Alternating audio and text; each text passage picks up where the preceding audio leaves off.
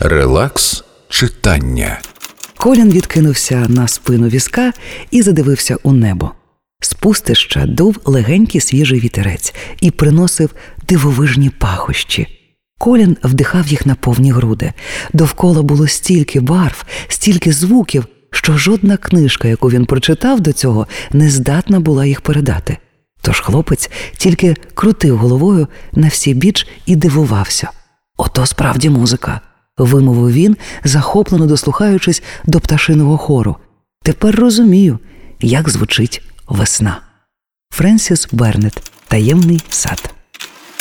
Релакс читання.